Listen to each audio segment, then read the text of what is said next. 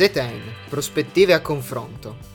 Conducono in studio Guglielmo Finotti, Irene Fregonese e Nino Matafu.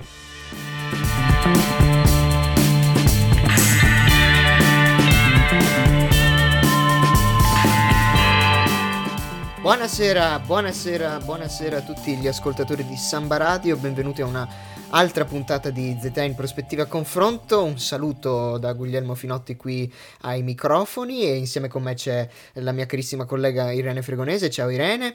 Ciao Guglielmo, buonasera a tutti e grazie per sorbirvi un'altra ora di me, Guglielmo e Nino che parliamo di cose. E appunto c'è Nino con noi in, in collegamento tramite Skype, in, direttamente dalla bellissima zona arancione siciliana. Ciao Nino. Buonasera, buonasera, bentrovati.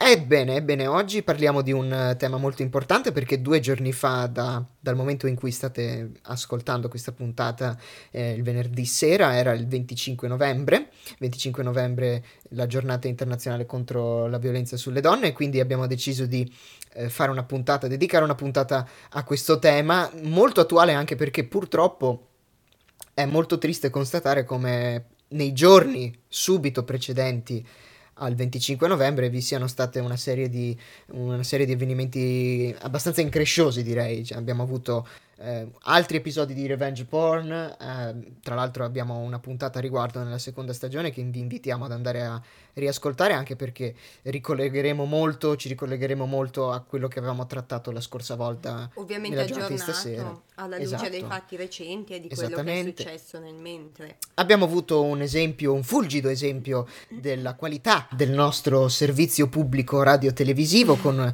un servizio... Eh, direi disarmante L'unico commento che mi viene in mente è disarmante, ovviamente per evitare di. Ma come Guglielmo, non hai trovato utile quel servizio su Rai, du- su Rai 2 e su quel bellissimo programma di cui non faremo il nome perché non si può fare pubblicità? No, eh, esatto, non è il caso di fare pubblicità. Pubblicità, esatto, eh, non hai. perché io da donna. Lo, insomma, avete capito tutti di cosa stiamo parlando, di quel Beh. bellissimo programma che fanno sull'onda di mezzogiorno su un noto canale Rai, in cui abbiamo avuto una simpatica pratica velina subretto, come si vogliono chiamare, che ha spiegato a noi donne come si fa la spesa in modo provocante. Allora lancio anche io una provocazione, del resto di questi tempi con lockdown io quando è che mi devo vestire se non per fare la spesa, eh, quando è che mi devo vestire per farmi vedere dalle persone se non per fare la spesa, visto che passo la maggior parte delle mie giornate in casa. D'altro canto io la spesa, non so voi raga, ma la faccio in ciabatte a momenti, pigiama, ma poi sopraffatta dalla pigrizia. Posso, posso, ho visto questa cosa, questa obiezione molto più che, eh, come dire, competente a livello di commenti. Um, siamo il, ora che va in onda la puntata, siamo il 27 novembre.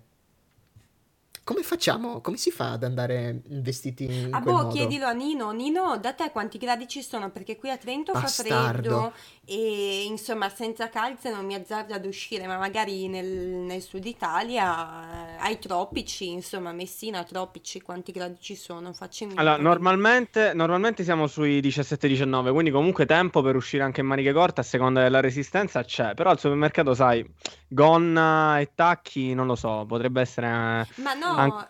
L'hanno no. fatto per donne alte come me, 1,60 m. Cioè per, cioè, Quindi per raggiungere gli scaffali. Eh, mm. È utile forse, esatto. Tacco 20, tacco 12. Esatto, così. io ho sempre questo problema. L'altro giorno dovevo prendere da, da un noto negozio del centro di Trento un, um, un, un festone per, per, fare gli auguri a un'amica per il suo compleanno. Dillo che stai facendo le feste, sicuramente, le feste anti-DPCM. Sic- sicuramente 175. Sti Comunque giovani prendere... che si riprendono gioco delle regole. Eh. Questo, mm, questo, mm, questo bigliettino large simpatico era eh, nello scaffale più alto, ho avuto delle difficoltà, magari con i tacchi eh, mi sarei trovata più comoda, poi con i San Pietrini del centro sarei sicuramente capitombolata, avrei dato da lavorare ancora di più ai medici, però...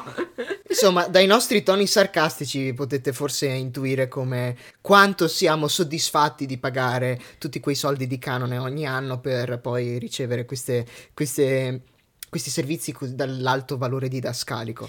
E insomma Utile. ci sono stati anche diversi eh, femminidi, femminicidi, anche proprio sì. episodi di violenza proprio n- che... nella sera prima del sì, 25. La sera prima, ma nel senso, quello che è importante dire è che si enfatizza il fatto che sia successo quel giorno, il giorno prima, ma a giudicare dall'alto numero di vittime di violenza, ragazzi, in Italia ogni giorno muore qualcuno di femminicidio. Una ogni due giorni, mi pare. O no, uno ogni tre una donna ogni tre giorni muore di femminicidio, quindi ovviamente è capitato anche a cavallo del 25 novembre, ma eh, purtroppo è una cosa che succede molto spesso, a cui ovviamente giustamente in questi giorni si è dato di rilevanza, ma l'invito mio è che bisognerebbe ogni giorno dare rilevanza a questi incresciosi eventi.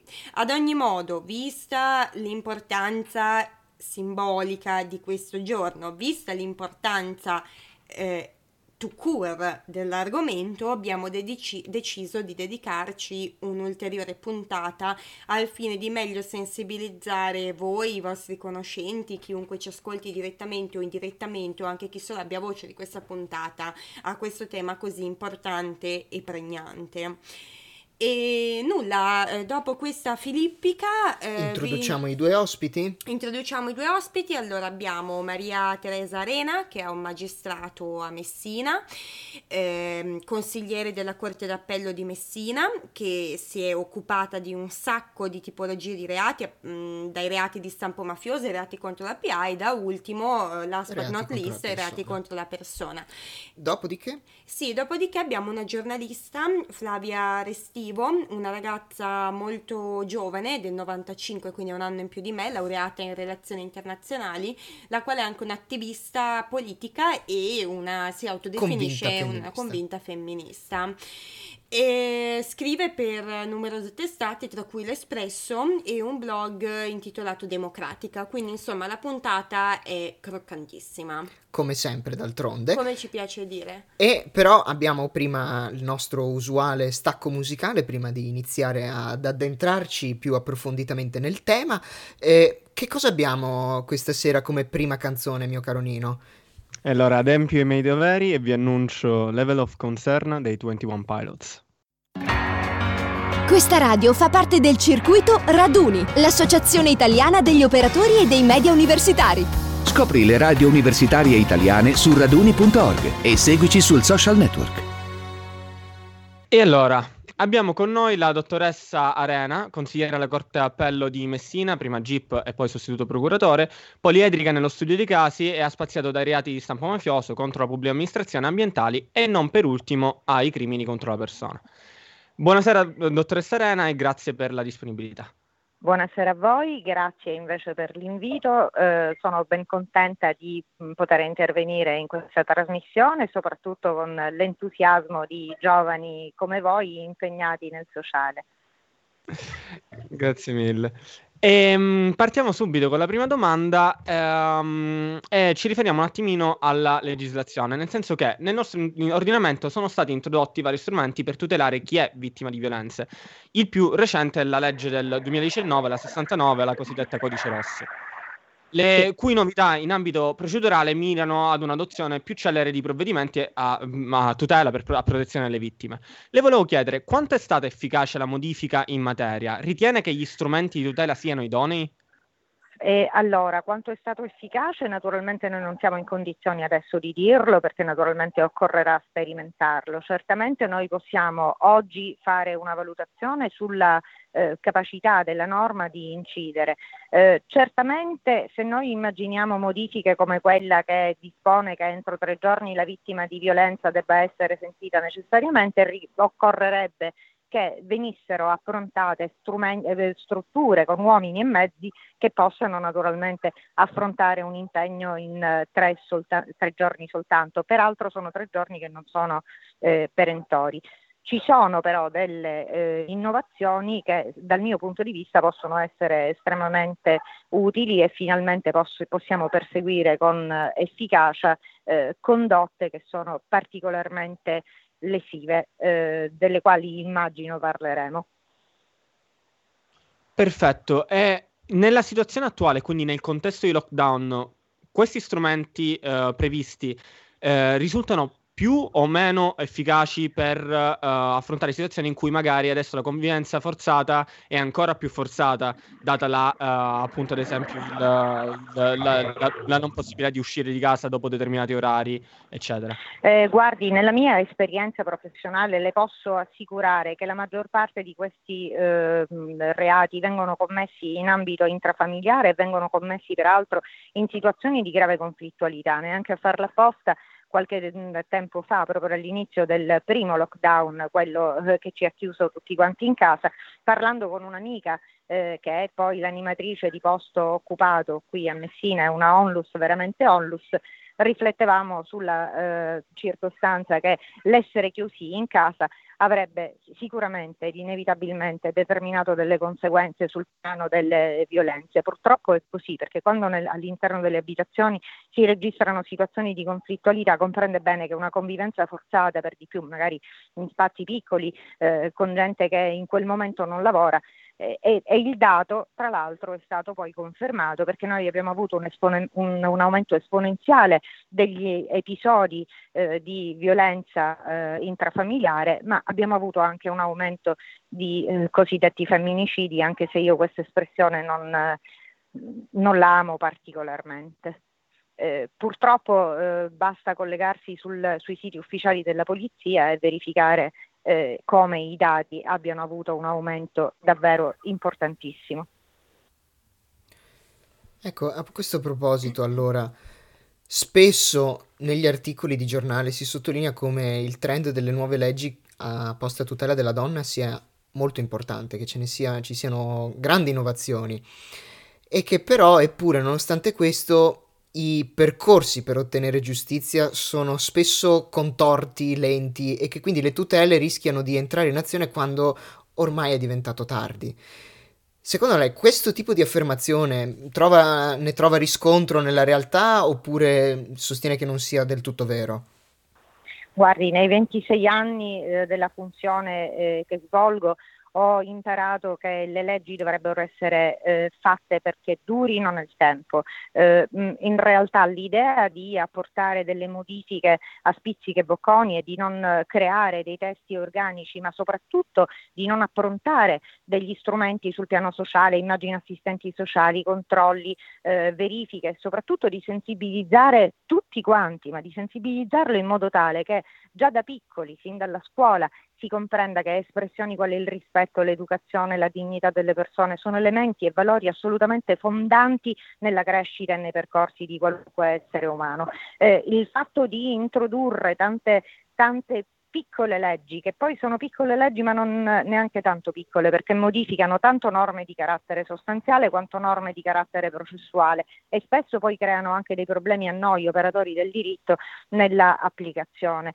Eh, non basta, non basta questo. La realtà è che eh, secondo me la cosa più importante eh, sarebbe cercare di trovare un sistema per agire prima perché quando interveniamo noi vuol dire che già il danno è fatto e noi a quel punto non possiamo porre il rimedio, noi amministriamo giustizia, questo è, puniamo se ci sono dei colpevoli oppure li assolviamo, ma eh, quando siamo intervenuti noi già il danno è assolutamente fatto. Io penso che la cosa più importante sarebbe agire in termini di prevenzione, eh, di apparati che possano davvero cogliere alle prime avvisaglie eh, quello che potrebbe essere l'inizio di un percorso che poi potrebbe avere una fine terribile.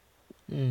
E a proposito appunto di questo e anche della sua attività, le è mai capitato nel corso della sua carriera di trovarsi in una situazione di zona grigia dove vi è un forte sospetto che eh, sia necessario prendere provvedimenti o, o, comunque estendere tutela nei confronti di una donna per stalking o violenze, peggio ancora ad esempio, ma non ci siano, per esempio, le condizioni di prova certa, non si raggiunga il cosiddetto standard che si impara studiando diritto, quello oltre ogni ragionevole dubbio per poter decidere, o magari anche in caso di una misura cautelare. Sì, certo, certo che ci è capitato, anche perché lei deve considerare una cosa, deve considerare che come nei, nei reati di violenza sessuale, nella maggior parte dei casi si tratta di eh, reati in cui unico testimone è la vittima, quindi ci sono naturalmente da attivare una serie ben ordinata di meccanismi di eh, valutazione dell'attendibilità delle teste, verificare che non vi siano, eh, non vi siano enfatizzazioni, che non ci siano eh, naturalmente, eh,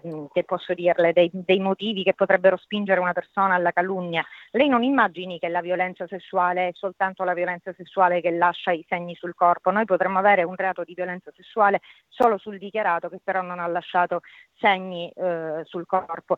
Dico, siamo arrivati finalmente a immaginare che se anche una compagna o una moglie non intende intrattenere rapporti sessuali con il proprio compagno, con il proprio marito, se eh, il, il, il, compagno lo ottiene con la forza e contro la volontà è violenza sessuale, ma qui siamo veramente in quell'ambito del quale lei parla. Eh, chiaramente tanto maggiori sono gli elementi di riscontro alle dichiarazioni della persona offesa, tanto più facile è ottenere una sentenza di eh, condanna. Al contrario, ci sono state e ci sono delle situazioni in cui al netto di quelle che possono essere le tue impressioni, ma noi siamo operatori di diritto e valutiamo quelli che sono gli elementi acquisiti a carico della persona imputata, naturalmente tante volte poi al, al netto, dicevo, della tua impressione personale, la valutazione che tu fai è una valutazione assolutamente giuridica. Ma ci sono dei, dei margini di miglioramento, per esempio, se le viene, me- le viene, in mente qualcosa su cui si potrebbe migliorare, ovviamente tenendo conto che comunque siamo in un sistema dove è dotato di una presunzione di innocenza. Eh, Esiste qualche miglioramento altro, possibile? Ecco, dovrebbe essere perché, perché, le dico tra l'altro che ci, ci, sono anche molti casi in cui esistono delle strumentalizzazioni, quindi eh, la sensibilità eh, nella valutazione degli elementi a carico o a discarico è fondamentale del, del giudice. Mm, che ci siano degli strumenti, dei meccanismi rispetto ai quali ehm, non so, eh, aggiungere elementi di prova, francamente non so che cosa risponderle. Eh, ogni indagine, ogni caso è un caso a sé, ogni indagine ha il suo sviluppo. Ci possono essere riscontri, possono non esserci, ma eh, questo non, non, significa niente. Ogni, ogni processo ha la sua storia. Ok, allora torniamo a parlare di codice rosso. Ecco, sono stati introdotti quattro nuovi reati, tra cui forse quello che eh, sta avendo più risalto mediatico in questi giorni è il delitto di diffusione illecita di immagini o video sessualmente espliciti senza il consenso della persona rappresentata. Io le chiedo quanto l'applicazione di questa fattispecie sia efficace nell'ambito del contrasto al fenomeno appunto per il quale il reato è stato introdotto. Allora, voi parlate di efficacia, ma in realtà l'efficacia poi è tutta da stabilirsi. Io eh, ritengo che l'introduzione del, di questo tipo di reato eh, sia eh, finalmente ehm, una cosa che possa dare giustizia eh, non so se ricordate il caso di Carolina uccisa da 2640 like, una ragazzina di 14 anni che si è suicidata perché era stato divulgato un video um, più o meno con una valenza sessuale. Eh, questo tipo di reato eh, va perseguito. Eh, lasciamo perdere Carolina, il fatto è che ognuno nella propria stanza da letto fa quello eh, che ritiene più, più, opportuno, la propria sessualità ognuno è libera di viverla come crede, il fatto è che quelle immagini che ammesso e non concesso che io e il mio partner abbiamo eh, scattato, filmato, quello che è, devono restare fra me e lui, non possono costituire strumento di quella che diventa una vera e propria eh, estorsione e non può essere punita solo ed esclusivamente con il reato di eh, diffamazione perché è troppo poco rispetto alla gravità della condotta. Eh, le pene eh, edittali sono eh, alte, eh, molto alte dal mio punto di vista, ma poi eh, quello è il giudice che applicherà una volta accertata la fattispecie, applicherà la pena che riterrà più adeguata al caso concreto. Ma mh, appunto concretamente quanto è difficile, quanto eh, è complesso e come si fa a valutare il consenso della vittima e soprattutto il grado di, della colpa del reo in situazioni come quelle di cui stiamo parlando?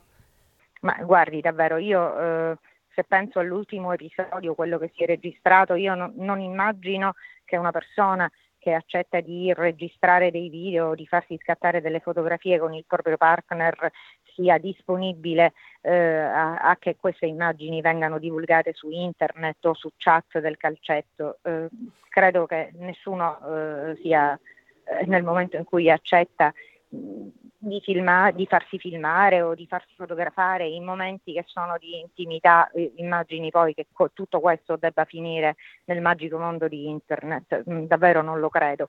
Dico, quindi siamo in una situazione di consenso che in qualche modo già potremmo dire presunto, però insomma è chiaro che poi ci sono degli strumenti che vanno attivati affinché si possa accertare davvero se questo consenso poteva mai esistere, cosa della quale insomma nella stragrande maggioranza dei casi ho ragione di dubitare che possa esservi un consenso. Ok, quindi ehm, da quello che lei ci sta dicendo, tra i tanti, tra i, tanti, tra i reati introdotti eh, con il codice rosso, questo diciamo presenta dei margini di eh, appunto ragionamento forse più semplici rispetto ad altri reati. Uh, no, sinceramente no, perché non, non penso che sia questo, uh, penso che questa sia una condotta che andava uh, punita, punto. penso invece al contrario che il codice rosso avrebbe potuto invece al contrario non necessariamente introdurre quello che era un reato che noi avevamo già, che per esempio è le lesioni aggravate dallo spregio permanente. Eh, ce l'avevamo già e non c'era alcuna necessità di introdurre una fattispecie autonoma, sarebbe bastato operare eventualmente ehm, in termini di bilanciamento di circostanze aggravanti, ma è un discorso un po' complesso, dico però esisteva già la lesione con lo spregio permanente del, della vittima e però l'abbiamo introdotto, cioè l'abbiamo introdotto, abbiamo fatto una fattispecie autonoma. Ecco, questo sinceramente penso che non fosse assolutamente necessario, cioè non fosse necessario.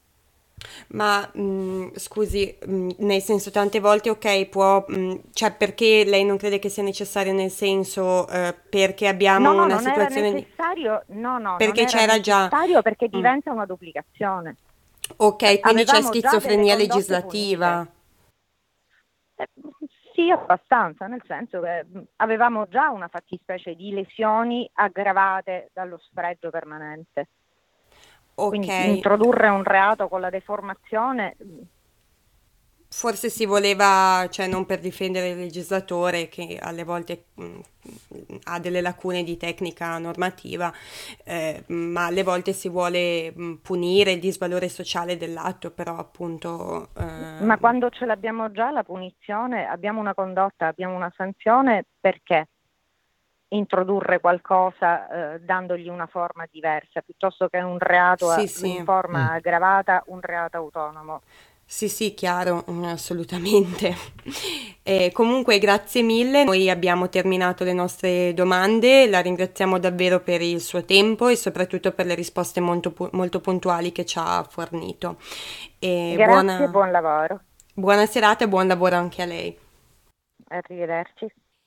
E quindi ora vi lasciamo a Every Breath You Take dei Police, che se non tutti lo sanno non è una canzone d'amore, ma una canzone che parla di stalking. Questa radio fa parte del circuito Raduni, l'associazione italiana degli operatori e dei media universitari. Scopri le radio universitarie italiane su raduni.org e seguici sul social network. Prego. Ed eccoci di nuovo in onda, carissimi radioascoltatori. Abbiamo con noi la seconda ospite di questa serata, la dottoressa Flavia Restivo, laureata in relazioni internazionali, attivista politica e soprattutto femminista. Svolge attività giornalistica per varie testate, eh, collabora soprattutto con l'Espresso, presso il quale cura un blog che si intitola Democratica. Eh, buonasera, grazie per essere con Buonasera. noi.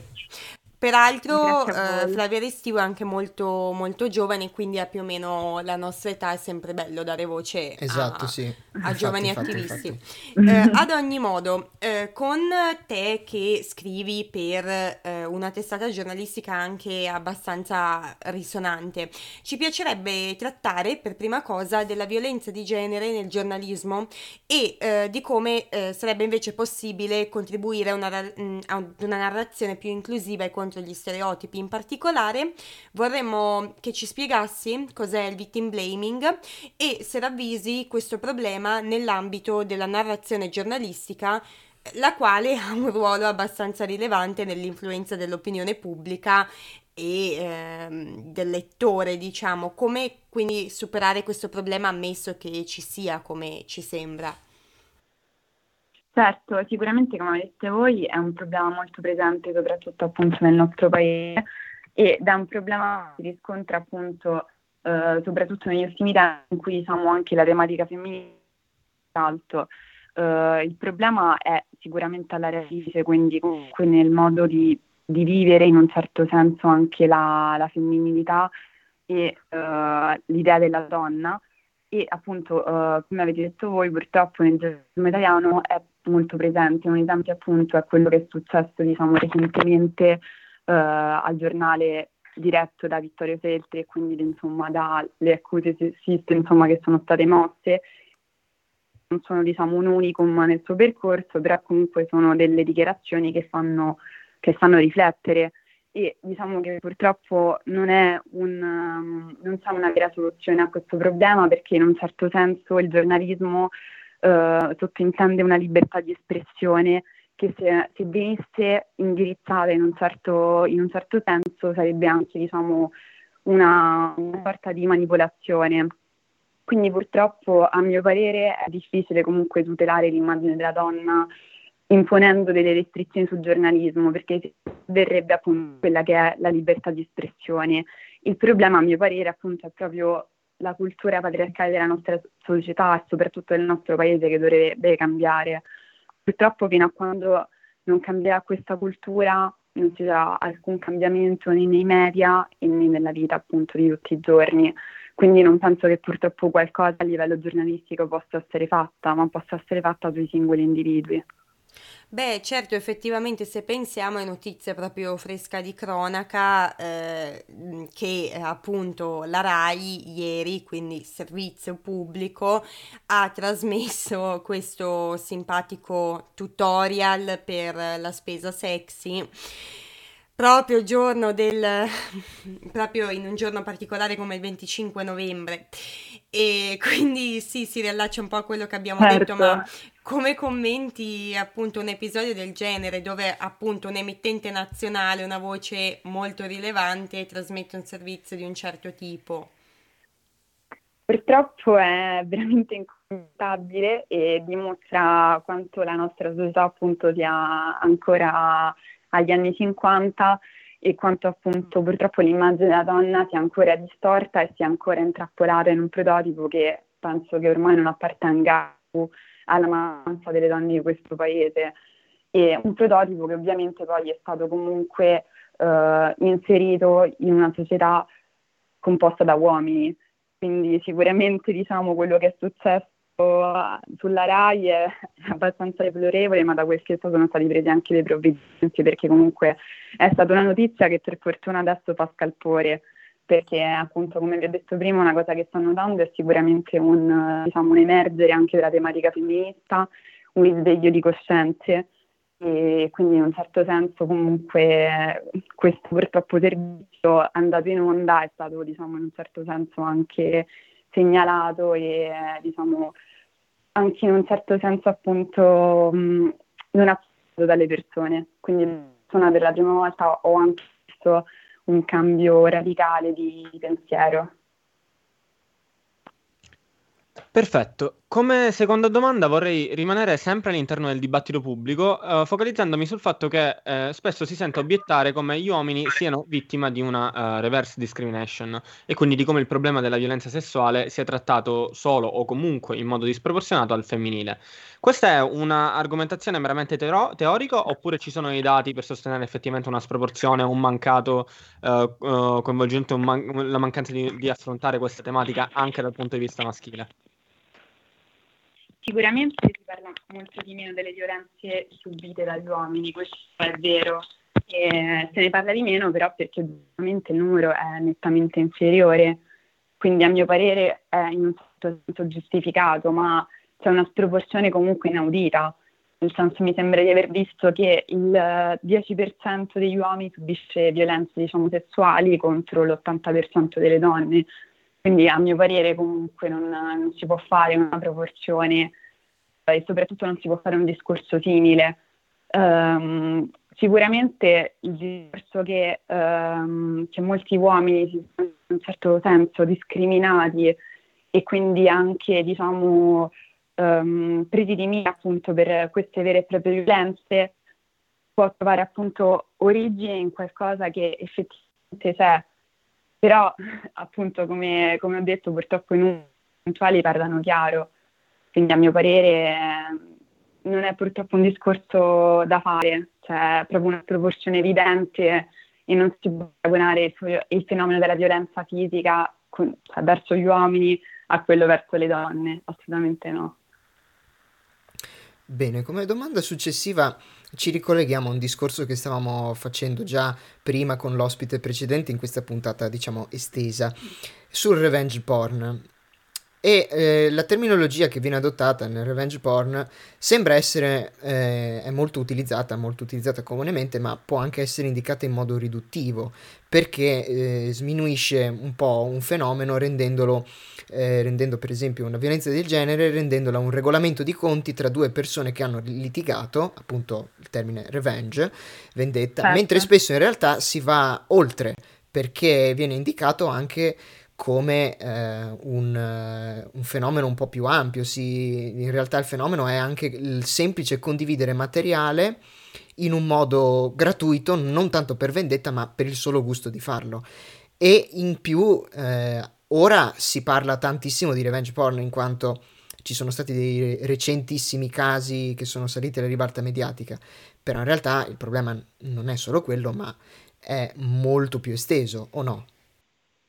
Certo, sì, sicuramente ecco appunto adesso la situazione della maestra di Torino ha fatto emergere diciamo, nuovamente questa situazione, e, però appunto come detto parte sì da una vendetta che dovrebbe appunto nascere da un ex fidanzato geloso, magari lasciato, e però non avere proprio azione pubblica.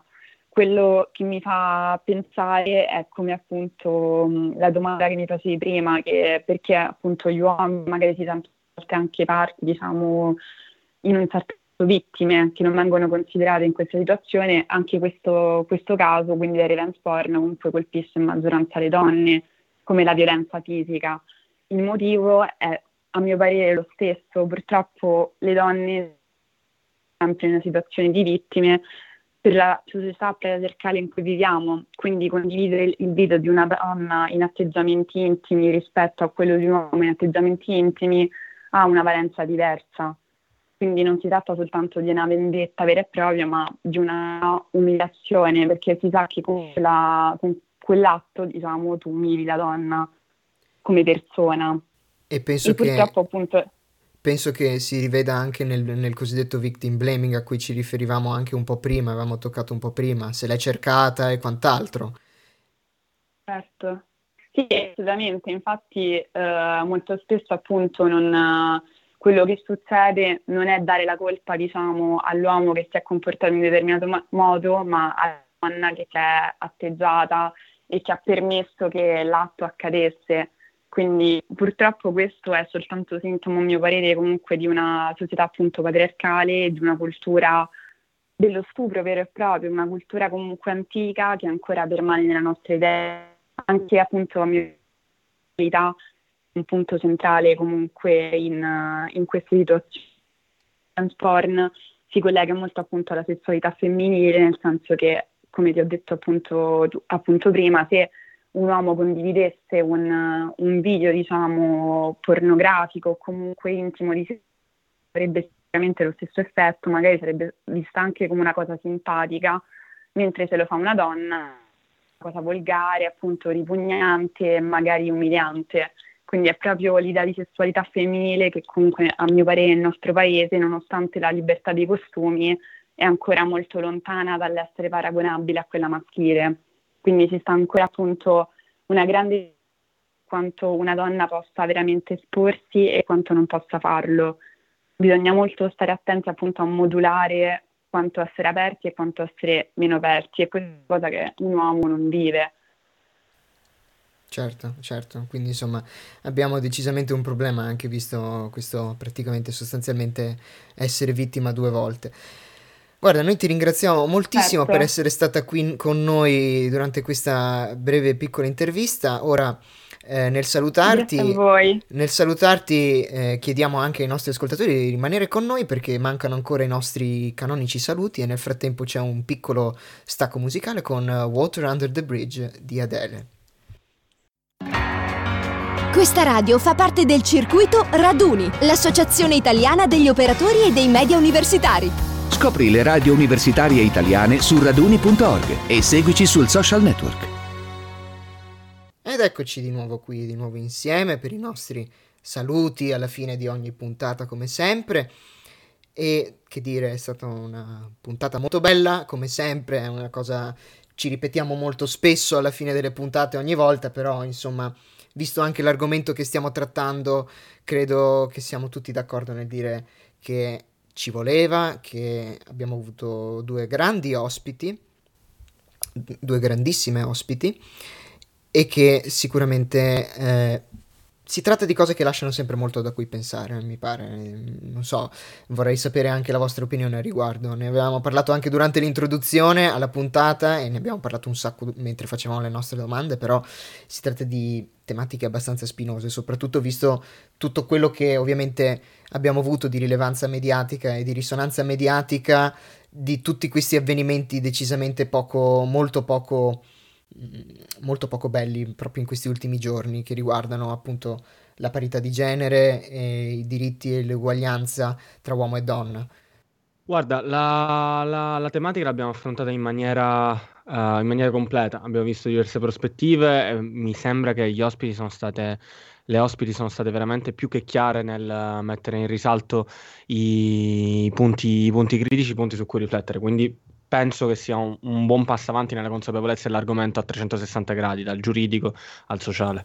Sì, ma soprattutto da donna dico un argomento di cui bisogna parlare, bisogna ascoltare persone competenti, voci autorevoli, persone che vedono tutti i giorni cos'è la violenza contro le donne, le sue applicazioni, la sviscerano insomma in maniera diversa tutti i giorni, quindi, eh, quindi appunto questa è una puntata che sento molto importante. Ed ecco, io prima di, eh, Salutarci. prima di salutarci, anzi, mentre vi salutiamo, eh, quindi già un, un saluto ai nostri, osp- ai nostri ascoltatori da parte mia, eh, ci tenevo a mm, offrire un piccolo consiglio non richiesto a tutti quelli che ci, che ci ascoltano su... eh, no, tranquilli, è una cosa molto innocua, è una serie tv, non è niente di che, anzi è una serie tv o un libro che ho seguito recentemente la serie tv, non, non avendo mai conosciuto il libro prima, ma che è il racconto dell'ancella, o in inglese The Handmaid's Tale. È una serie tv prodotta da, eh, da Hulu e distribuita anche da MGM, la trovate, trovate mi pare la prima stagione su Amazon Prime Video. E è una bellissima serie che secondo me può aiutare, eh, può aiutare anche gli uomini a capire meglio. Forse il problema è essere catapultati in una distopia dove si rendono forse conto di, esagerando magari anche al- alcune cose che sono già presenti nel mondo di oggi, possono rendere- rendersi conto esattamente di quali possano essere i gravi, grossi problemi che ancora oggi sono lungi dall'essere risolti. E appunto dandovi questo consiglio, guardatevi la serie, molto bella, oppure leggetevi il libro se preferite la carta stampata a uno schermo video. È una bellissima serie che sicuramente pi- vi piacerà. E prima di lasciarci e di salutare, volevo, volevo riportare una piccola quote, una piccola citazione che mi è rimasta molto molto impressa ogni volta che penso a, questo- a questi problemi e a, queste- a questa tematica, che è la seguente. Gli uomini hanno paura che le donne ridano di loro. Le donne hanno paura che gli uomini le uccidano. E questa, signore e signori, era Margaret Atwood, l'autrice, eh, l'autrice del libro. Detto questo, io vi saluto da Guglielmo Finotti. Irene Fregonese. E Nino Matafu. Anche per questa sera è tutto.